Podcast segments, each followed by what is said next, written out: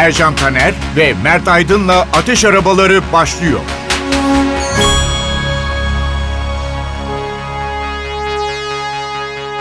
Merhabalar, Ateş Arabaları programında NTV Radyo'da sizlerle birlikte olmanın verdiği mutluluğu yaşıyoruz. Her zaman olduğu gibi Mert Aydın'la yeni bir programda karşınızdayız ve programımızda yaklaşan Dünya Kupası'nı konuşmak istiyoruz. 1900, özellikle benim en beğendiğim kupa 74'tü. Ve herkese şunu sorarım, 74 Dünya Kupası'nın gol kralı kimdir diye. Herkes Gerd Müller diye cevap verir.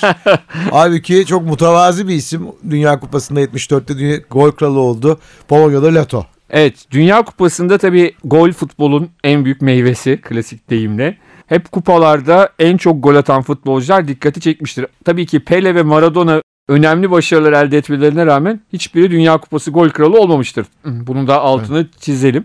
Ama gol kralları dediğim gibi çok önemli yer tutmuştur. 1930 yılındaki ilk Dünya Kupası'nda Arjantinli Guillermo Stabile 8 gol atarak gol kralı olmuştur. Onunla ilgili küçük bir anekdot vereyim. Stabile aslında Arjantin milli takımının yedek santrforu. Bir yedek. Yine önümüzdeki dönemlere ve yıllara baktığımızda hiç beklenmedik yine oyuncuların da gol kralı olduğunu göreceğiz. Stabile'nin takıma girmesi Arjantin'deki üniversite sınavları nedeniyle oluyor. Çünkü takımın santrforunun üniversite sınavlarına girmesi gerekiyor. Uruguay'la turnuva Uruguay'da yapılıyor. Arjantin'de komşu zaten. Hemen o gidiyor. Bir anda maçlarda Stabile oynamaya başlıyor. Oynamaya başladıkça golleri atmaya başlıyor. Ve 8 golle kral oluyor. Kupayı Uruguay kazansa da. Ama Stabile'nin bir özelliği daha var. Daha sonra İtalya'ya gidiyor ve bir daha hiç milli takım formasını giymiyor. Sadece 1930 Dünya Kupası'nda forma giyiyor. Şu var, 1958 Dünya Kupası'nda, Dünya Kupası tarihlerine bakıldığında en golcü oyuncuyu görüyoruz. Yine sürpriz bir isim, beklenen bir isim değil.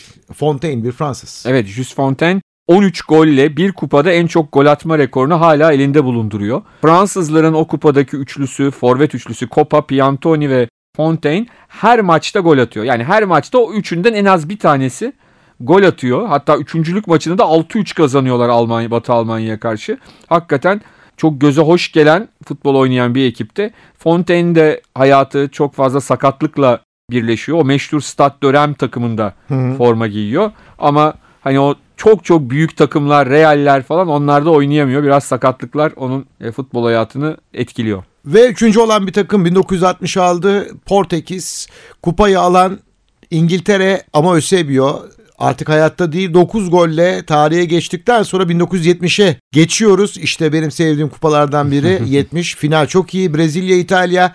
Gol kralı Gerd Müller, attığı gol 10. Evet, Gerd Müller'in patlama yaptığı kupa diyebiliriz. Bayern Münih'te parlayan genç bir futbolcuyken işte 1970 Dünya Kupası'nın en önemli, nasıl diyelim, çıkış yapan oyuncularından biri oluyor Gerd Müller. Sen de çok seversin biliyorum. Ben çok severim. Gerd Müller'in en önemli özelliklerinden biri, sahada hiç varlığını hissettirmez ve kritik noktalarda gol atar. Şimdi çok şöyle söyleyen vardır bunu. Mesela Tanju Çolak da hatırlarsan 80'li yıllarda hep Gerd Müller'in videolarını seyrederek kendini geliştirdiğini söylerdi. Hep şöyle dedi. Şimdi olsa bu tempoda bu şeyde oynayamazdı. Ama hep şu hatayı yapıyoruz. Gerd Müller günümüzde olsaydı o zamanki Gerd Müller'in yanında bu zamana uygun bir takım özelliklere de sahip olacaktı. Yine de gollerini sıralamaya devam edecekti. Aynen, ve de dediğim gibi güçse daha güçlü olacaktı. O idmanlara göre, o çalışmaya göre, maçın temposuna göre ayarlanacaktı. Yani direkt birini o yıldan bu yıla gelip bu şey demek gibi bir şey. Isaac Newton'ı günümüzde yaşatsan hiçbir şey bulamazdı. Çünkü o bulduğu şeylerin hepsi fizik teorisi, hepsi zaten şu anda biliniyor. Ama öyle olmayacak ki, bu adam bir deha değil mi Isaac Newton? Şimdi de olsa şimdi de deha olacak, başka şeyler üretecekti. 1970'ler dedik, Dünya Kupası, biliyorsunuz programımızda sadece futbol sporu konuşmuyoruz. 1972'ye geldiğimizde Mario Puzo'nun bir eseri var. Ve Francis Coppola bu eseri sinemaya, beyaz perdeye aktarıyor ve dünyanın en çok izlenen filmlerinden biri ortaya çıkıyor. Evet, Godfather, Baba, daha sonra üçlemeye çevrilen, birincisi ve ikincisi Oscar alan, en iyi film Oscar'ını alan bir seri. Mario Puzo'nun ilk kitap, onun eserinden ilk film uyarlanıyor. Hakikaten oyuncularıyla işte Marlon Brando, Al Pacino, ondan sonra John Cazale, müthiş bir kadro. James Caan, ondan sonra Talia Shire, ki Talia Shire aynı zamanda Coppola'nın kız kardeşidir gerçek hayatta. hakikaten müthiş bir Robert Duvall avukat rolüyle klasik olarak. Müthiş yani, hem oyuncu kadrosu hem yönetimi, müzikleri, her şeyiyle gerçek bir sinema şaheseri diyebiliriz. Filmin başında bir sahne var. Onu paylaşalım. Baba Marlon Brando konuşmasını yapıyor. O sırada bir kedi masaya çıkıyor. Marlon Brando kediyi sevmeye devam ediyor. Biz de daha sonra öğreniyoruz ki o kedi filmde görevli değil. Sette dolaşan kedi. Yönetmen Coppola filmi durdurmuyor. Marlon Brando kediyi seviyor. Kedi kucağında bir sembol olarak kalıyor hatta uzun yıllar. Ve diyor ki ben filmi kesmedim. Marlon da oynadı. Ve filmin en unutulmaz sahnelerinden biri oldu. Evet. Tabii şunu da söylemek lazım. Geçen gün bir kitapçıda gördüm. İlk filmin çekiminin fotoğrafları. Müthiş bir kitap. Sonradan belki alırım bir aksilik olmazsa. Mesela orada fotoğraflarını öyle bir kitapçıda karıştırırken gördüm. Marlon Brando'nun makyaj yaparken, yani o normalde Marlon Brando o sırada 40'lı yaşlarında. Hı hı. Ve Al Pacino çok genç. Tabii, yaşlandırılıyor. Evet. İşte yanakları dolduruluyor. Önce makyaj öncesi halini görüyorsunuz. Marlon Brando bildiğiniz yakışıklı Marlon Brando. Ama ilerleyen dakikalarda o yanaklar dolduruluyor. Yani hakikaten o kitabı da eğer bulan olursa, gören olursa tavsiye ederim. Godfather filminin çekimlerinde çekilmiş fotoğrafların olduğu kitabı.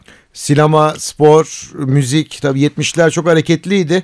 Revizyon şarkı yarışmasına da biz 70'lerde katıldık. Aynen öyle. İstersen Ercan abi demişken seninle bir dakikayı dinleyelim. Çünkü Semiha Yankı söylüyor. Hakikaten belki de o dönem için talihsiz bir derece aldı ama belki de katıldığımız en iyi 2-3 şarkıdan bir tanesi. Birçoklarına göre de en iyi şarkı. Seninle bir dakika.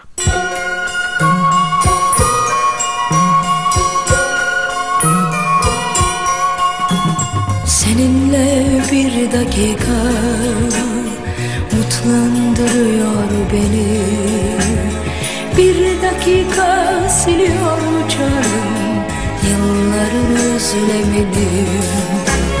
Seninle bir dakika mutlandırıyor beni, bir dakika siliyor uçarım yılların özlemini. Hasret tükenmez gibi kavuşmak bir dakika, sevmek bir ömür sürer, sevişmek bir dakika. La la la la la la la la la la la la la.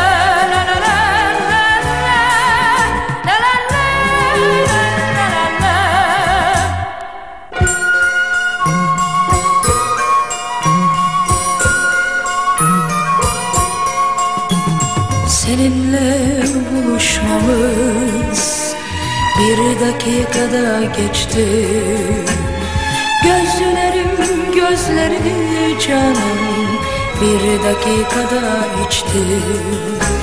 Seninle buluşmamız bir dakikada geçti, gözlerim gözlerini canım bir dakikada içti.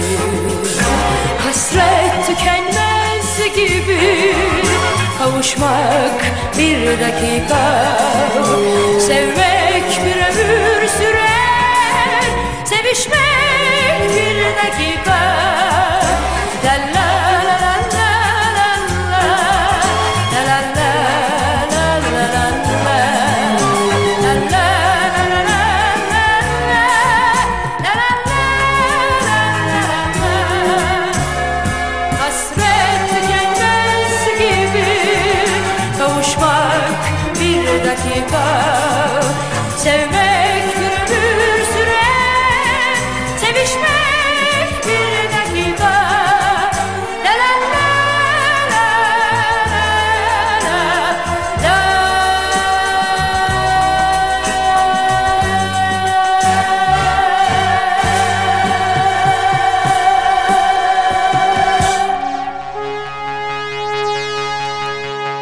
Bu şarkı beklenen puanı almadı. Eurovision şarkı yarışması heyecanını yaşadık. Oylamaları gördük ilk kez. Oylamalara göre şarkı kötüydü ama birçoğumuza göre Eurovision tarihinin gelmiş geçmiş en iyi parçalarından biriydi. Tabii o dönemin politik konjonktürünü de iyi incelemek lazım. O sırada Kıbrıs Barış Harekatı var. Tanın bir yıl sonrası, evet, daha birkaç ay sonrası neredeyse.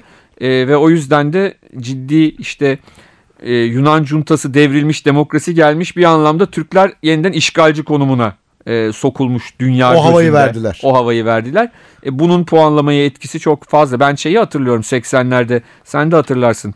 Türkiye Komünist Partisi'nin iki lideri Eurovision şarkı yarışması finalinden 2 ya da 3 gün önce serbest bırakıldı. Türkiye'ye gelir gelmez içeri alınmışlardı. Serbest bırakıldılar ve bir gün sonra, 2-3 gün sonra bu olaydan bize hiç puan vermeyen İskandinav ülkelerinden biz puan aldık. Orada çünkü bu tip şeylere çok fazla önem dikkat ediliyor. Çok enteresan. Yani o dönemde hakikaten kim popüler, kim değil anlıyordunuz. Şimdi biraz daha sadece komşuya ver, komşudan al muhabbetine döndü. O zaman da komşu komşuya veriyordu ama onun dışında da çok farklı sempatiler, antipatiler işin içine giriyorlardı. Dünya Kupası'na tekrar döndüğümüzde gol krallarına, ana konumuz bu. 1974'te programı açarken bahsettiğim gibi Lato ön plana çıkmıştı. O takım Tomaszewski, Dena, Gadoa, Şama, belki de Dünya Kupası'nda finale yükselecek bir takımdı Polonya. Evet. Yükselemedi. Dünya Kupası'nın üçüncülüğünü aldı ve Lato'da saçsız haliyle 1974'ün gol kralı oldu. Evet, Lato tabii daha sonra 78'de 82'de de yer aldı. Saçları iyice azalmış şekilde.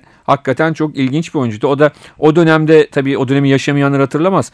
28 yaş sınırı vardı. Doğu bloku ülkeleri neden bir oyuncunun, Sovyetler Birliği'nden pek alamazdınız. Hiç alamazdınız da. Yugoslavya vardı. O zaman hiç oyuncu transfer edemiyordunuz. 26-28 yaş barajı vardı. Polonya'da da Lato'da 28 yaşından sonra Belçika Ligi'ne gitmişti. Orada o zaman Belçika Ligi şimdiki gibi değildi. Çok daha üst düzey bir ligdi. Anderlecht, Standard Liège, Kulüp Brüş hakikaten Avrupa'da dersine final, yarı final oynayan takımlardı. Lato'da o dönemde Anderlecht West Ham'ı yenerek oynadı. Daha sonraki dönemde Avrupa Kupa Galipleri Kupası'nı kazandı. Birçok kupayı kazandığı gibi. O örneklerinden biriydi. Evet.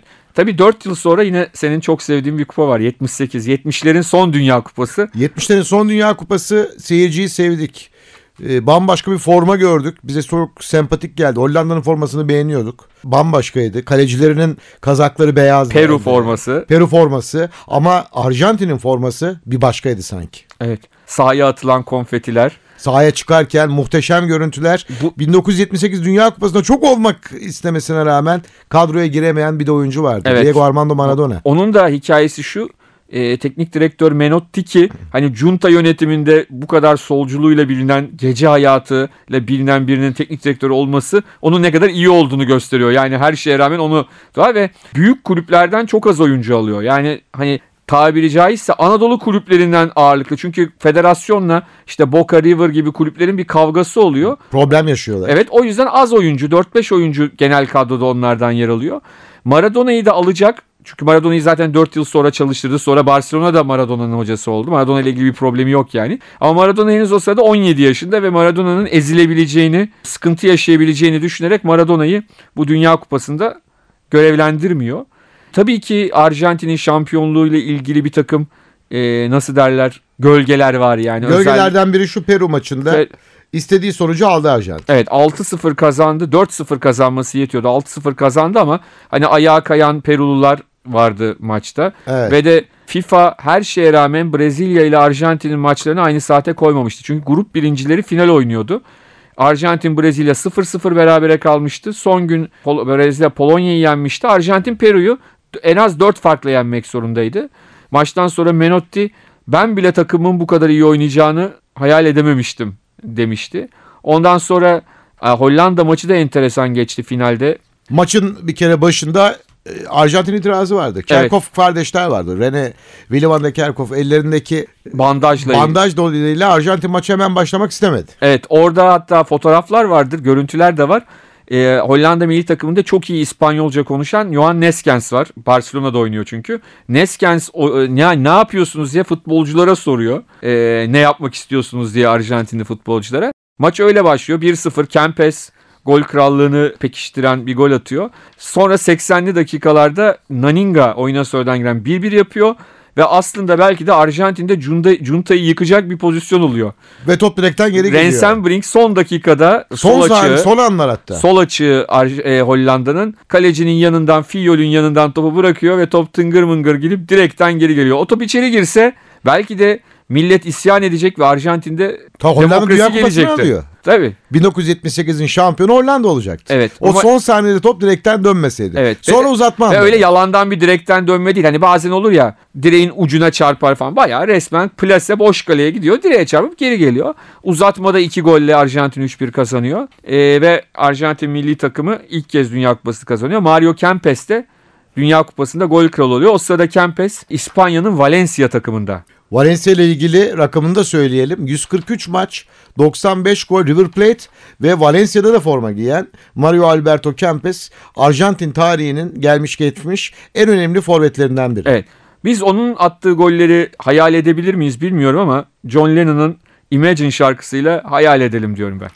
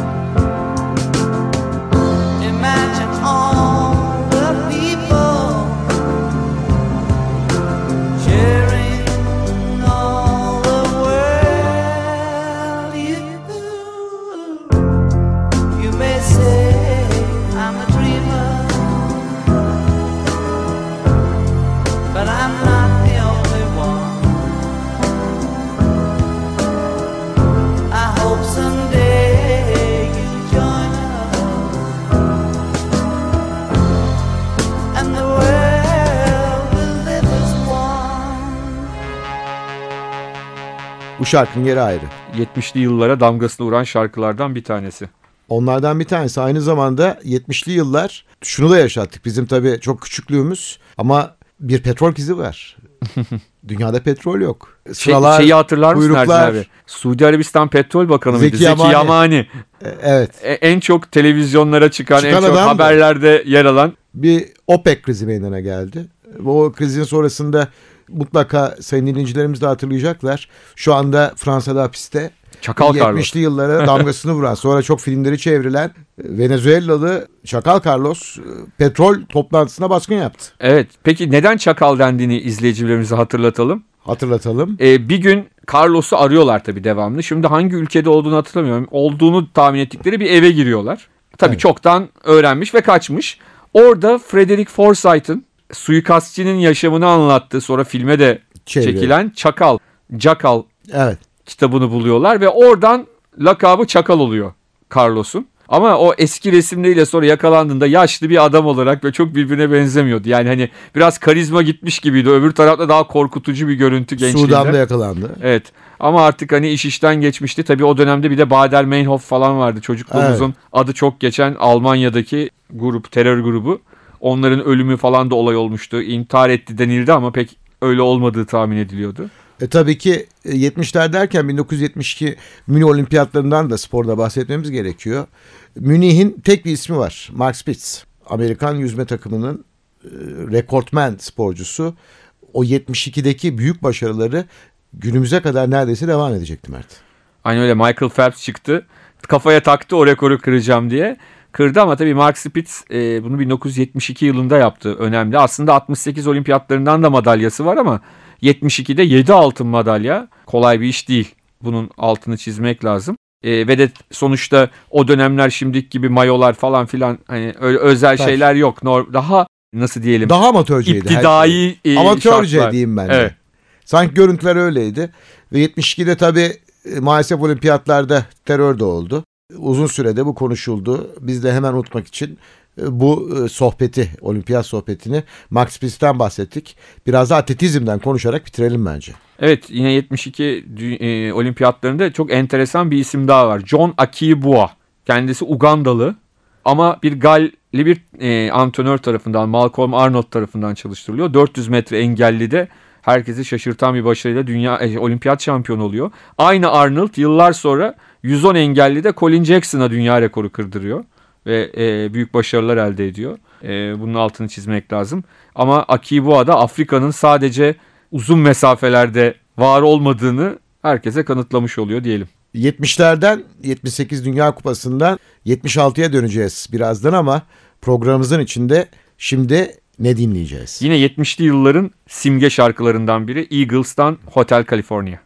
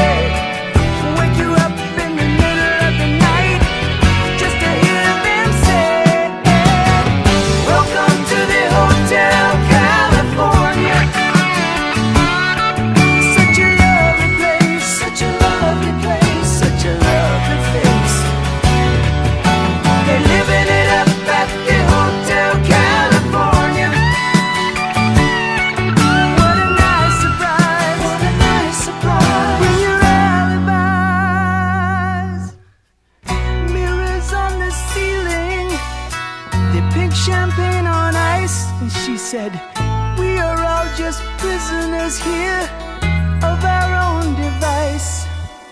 And in the master's chambers, they're gathered for the feast. They stab it with their steely knives, but they just can't kill the beast. The last thing I remember, I was running for the door. I had to find a passage back to the place I was before. Relax, said the nightman, we are programmed to receive.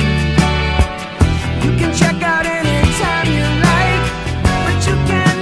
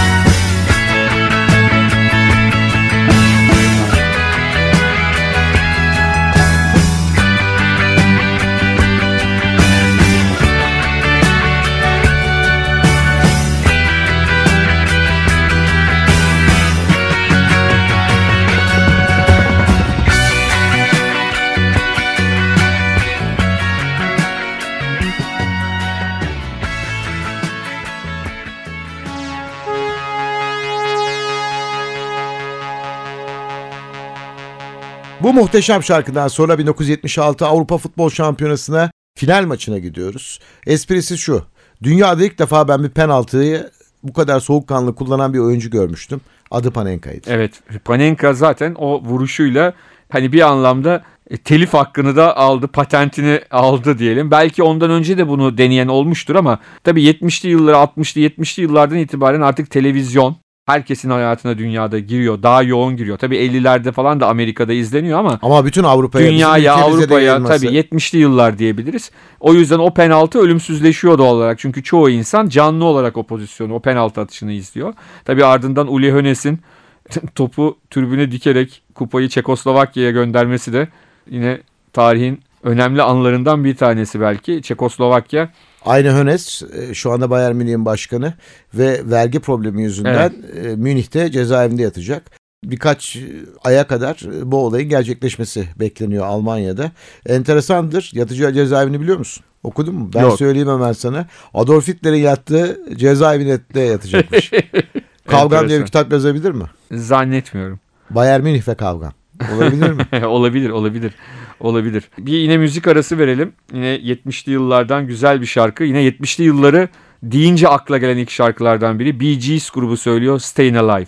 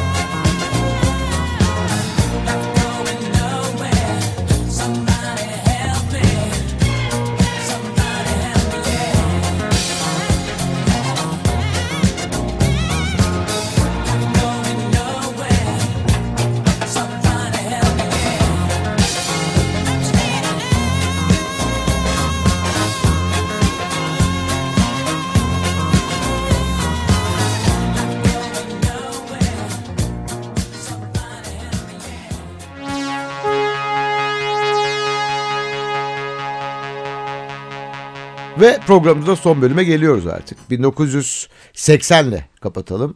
1980'in Avrupa şampiyonu Altın Kafa. Yine Almanya ve Belçika'yı mağlup ediyorlar finalde. Aynı Belçika'yı bu sene Dünya Kupası'nda izleyeceğiz. Evet.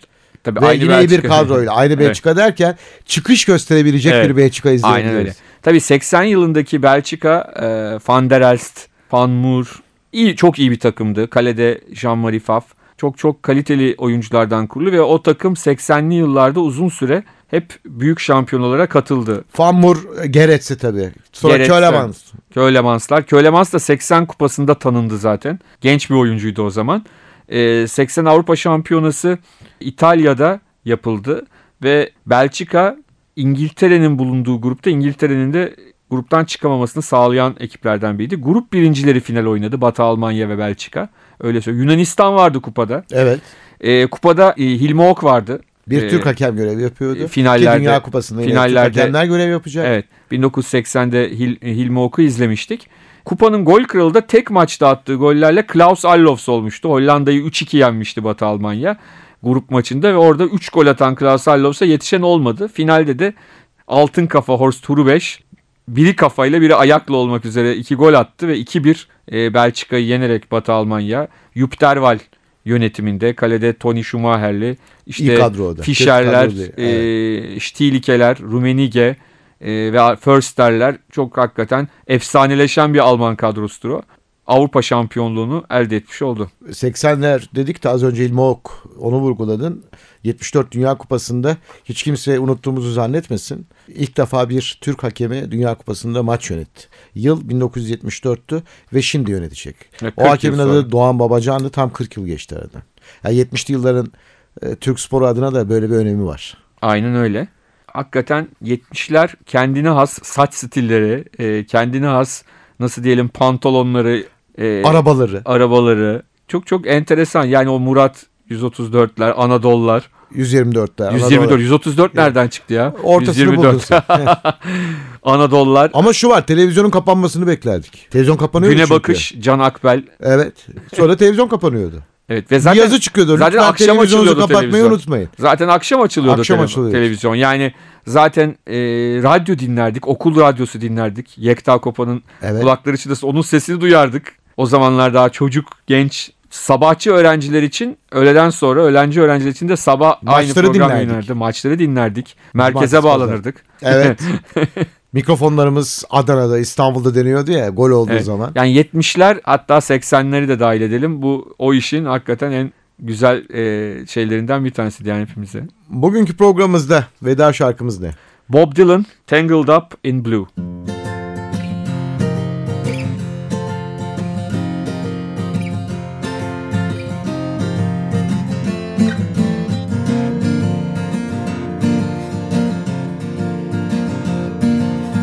Early one morning the sun was shining, I was lying in bed, wondering if she'd changed at all, if her hair was still red. Folks said our lives together, sure was gonna be rough.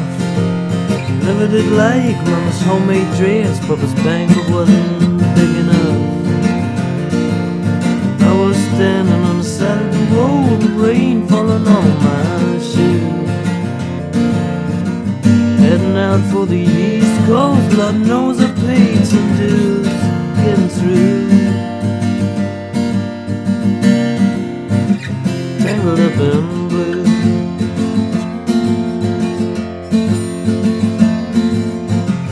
She was married when they first met, soon to be divorced. He helped her out of the jam, I guess, but used a little too much force.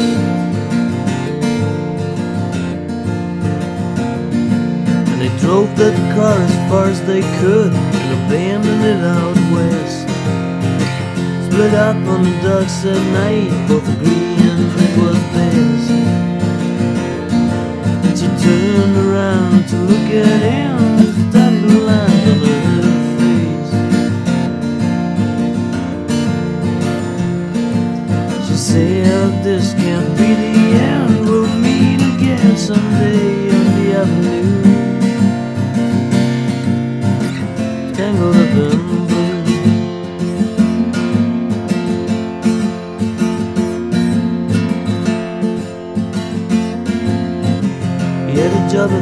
northwards, working as a cook for a spell. Never did like it all that much, and one day the axe just fell. Then he drifted down to LA, where he reckoned to try his luck, working a while on an airplane plan with all the cargo under a truck. All the while he was alone, the past was close behind.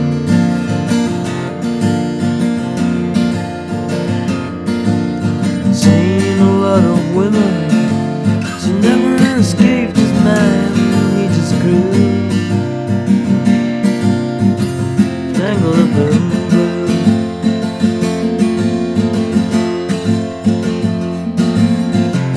She was working in a topless place, and I stopped in for a beer. Just kept looking at the side of my face and the spotlight so clear. Later as the crowd thinned out, I was about to do the same. She was standing there on the back of my chair and said, don't tell me, let me guess your name. Muttered something underneath my breath, she'd study the lines on my face. Must admit I felt a little uneasy when she bent down to tie the laces of my shoes. Tangled up in blue.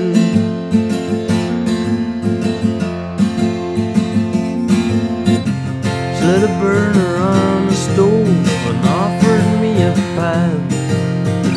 Thought you'd never say hello, you look like a silent type. Then she opened up a book of poems and handed it to me, written by an Italian poet from the 13th century. Every one of them words rang true and glowed like burning coal, dropping off of every page like it was written in my soul from me to you. Tangled up in blue.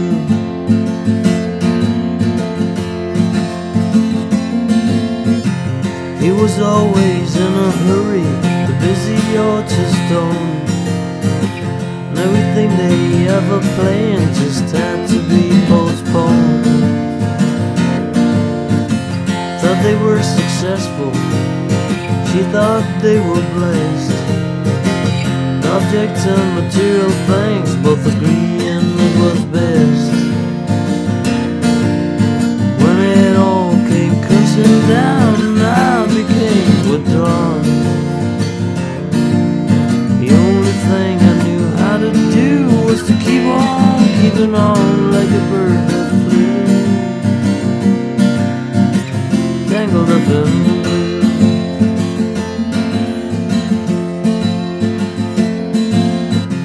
Now I'm going back again, I got to get to her somehow. All the people we used to know, they're an illusion to me. Some are mathematicians, some are doctors' wives.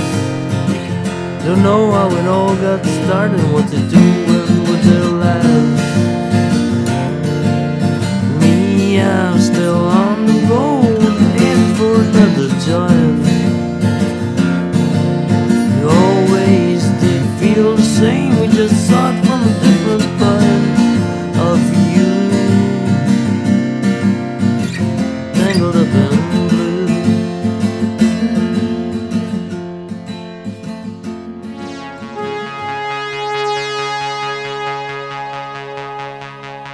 Ateş Arabaları'nda Mert Aydın'la birlikte 70'li yıllarda sporda ve yine sinemada işte neler yaşandıysa ön plana çıkan konuları değerlendirdik, yorumladık. Haftaya yine Ateş Arabaları'nda birlikte olmak dileğiyle. Evet, 70'ler bitmez aslında bir programda. Bizim 20 program falan yapmamız lazım ama bu kadarla şimdilik idare edelim. Herkese mutlu haftalar. Hoşçakalın.